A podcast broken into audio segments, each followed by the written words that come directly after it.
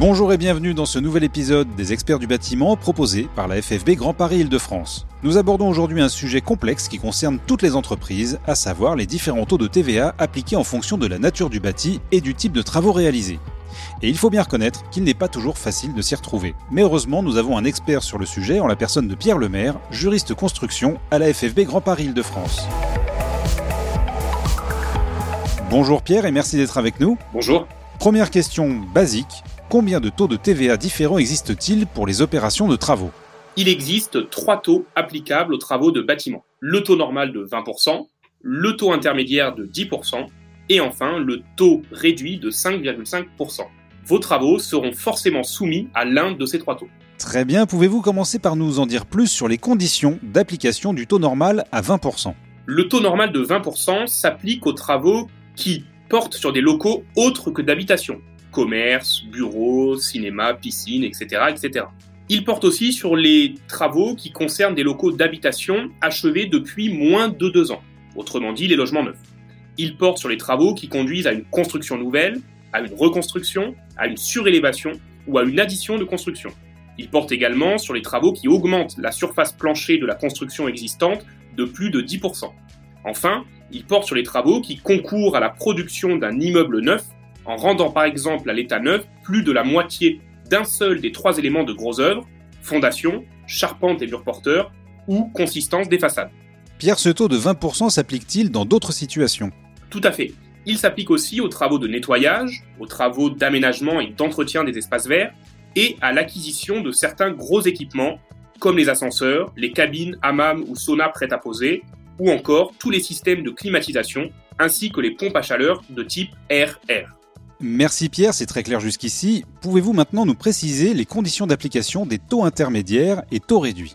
Alors, première condition pour que le taux intermédiaire ou le taux réduit puisse s'appliquer, c'est que les travaux doivent porter sur des locaux à usage d'habitation achevés depuis plus de deux ans.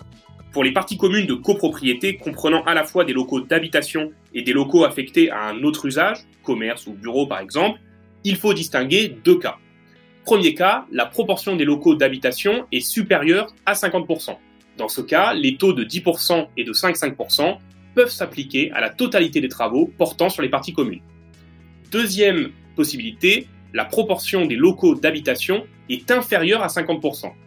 Dans ce cas, il faut répartir la base assujettie à la TVA en fonction de l'affectation exacte de chaque local et ainsi ventiler la part des travaux soumis à la TVA réduite et la part des travaux soumis à la TVA normale.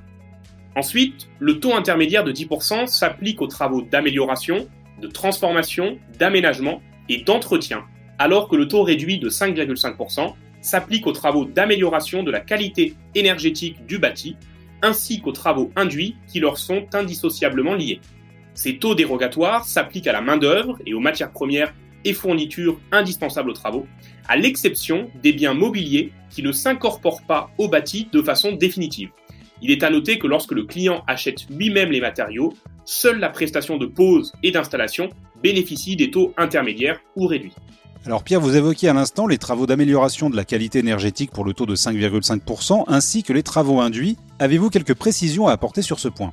Le taux réduit de 5,5% porte sur la pose et la fourniture des équipements suivants acquisition de chaudières à micro-cogénération gaz d'une puissance de production électrique inférieure ou égale à 3 kV ampères par logement, acquisition de chaudières à condensation, acquisition d'appareils de régulation de chauffage. Il s'applique aussi aux dépenses d'isolation thermique des parois opaques ou vitrées, de volets isolants ou de portes d'entrée donnant sur l'extérieur. Enfin, il s'applique aux équipements de production d'énergie utilisant une source d'énergie renouvelable, chaudière bois, pompe à chaleur autre que RR, équipements de chauffage ou de fourniture d'eau chaude sanitaire fonctionnant à l'énergie solaire par exemple. Ces appareils et équipements installés doivent en plus répondre à des critères techniques de performance pour être éligibles au taux réduit. La fédération dispose d'un tableau répertoriant tous ces critères techniques pour chaque type de travaux. Demandez-le au service juridique. Et qu'en est-il pour les travaux induits par ces prestations?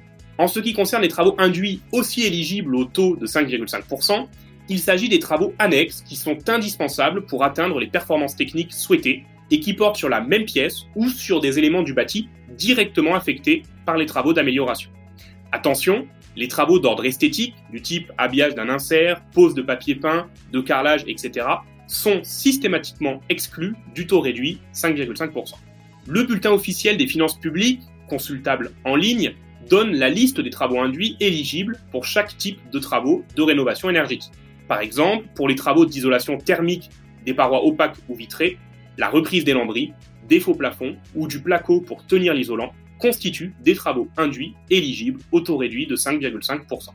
En cas de doute sur l'éligibilité des travaux induits, contactez la fédération pour être accompagné dans la rédaction de votre devis et de votre facture.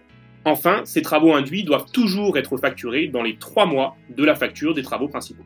Pierre, le client doit-il effectuer lui-même des démarches pour bénéficier des taux réduits de TVA Tout à fait. Le client, qu'il soit particulier ou qu'il s'agisse d'un syndicat de copropriétaires, doit impérativement remettre à l'entrepreneur, avant la facturation, une attestation qui confirme le respect des conditions d'application des taux de 10% et de 5,5%.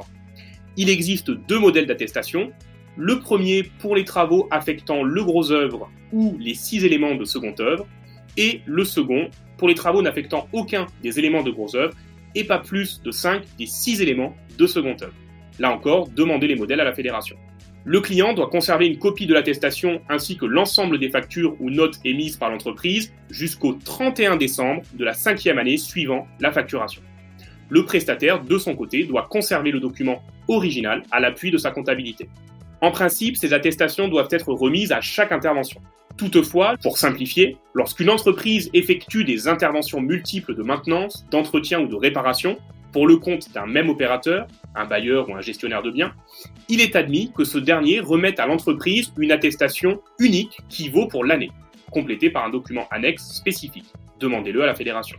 Pierre, existe-t-il enfin des règles particulières à connaître en matière de TVA en effet, il existe au moins deux règles importantes particulières à, maîtriser en matière de TVA. La première concerne l'autoliquidation de la TVA pour les sous-traitants. En vertu de ce mécanisme, la TVA est collectée et payée par l'entreprise principale qui doit déclarer le montant hors taxe des travaux qui lui sont fournis sur la ligne autre opération imposable de sa déclaration de chiffre d'affaires. Le sous-traitant, de son côté, ne doit pas facturer la TVA relative à ses travaux et doit apposer la mention autoliquidation sur sa facture pour indiquer clairement que la TVA est due par l'entreprise principale. Attention, l'autoliquidation de TVA ne s'applique pas pour l'échafaudeur car il n'est pas sous-traitant. La seconde règle particulière concerne justement les prestations de montage, démontage, d'échafaudage. En ce qu'il ne s'agit pas de travaux au sens strict du terme, cette prestation est toujours facturée au taux normal de 20% par l'échafaudeur. Toutefois, lorsque l'entreprise qui signe le marché avec le maître d'ouvrage lui adresse une facture globale et forfaitaire, il est admis, pour des raisons pratiques, que le taux réduit de 10% ou de 5,5% dont relèvent les travaux puisse être appliqué par l'entrepreneur aux frais d'échafaudage afférents dès lors que les travaux éligibles à ces taux réduits ont été réalisés grâce à la prestation d'échafaudage. Pierre, au vu de ce que vous nous avez expliqué, j'imagine qu'il y a nombre de cas particuliers qui seront propres à chacun des entrepreneurs qui nous écoutent. Comment peuvent-ils s'assurer qu'ils respectent bien les règles? Effectivement, comme on peut le constater, les règles en matière de TVA sont nombreuses et souvent complexes. Aussi, en cas de doute, nous vous recommandons de contacter systématiquement le service juridique de la fédération au 01 40 55 10 71 pour être accompagné dans vos démarches et éviter ainsi de commettre des erreurs qui pourraient faire l'objet de rappels de TVA par les services fiscaux. Pierre, merci beaucoup pour ce tour d'horizon très complet sur les différents taux de TVA appliqués par nos entrepreneurs.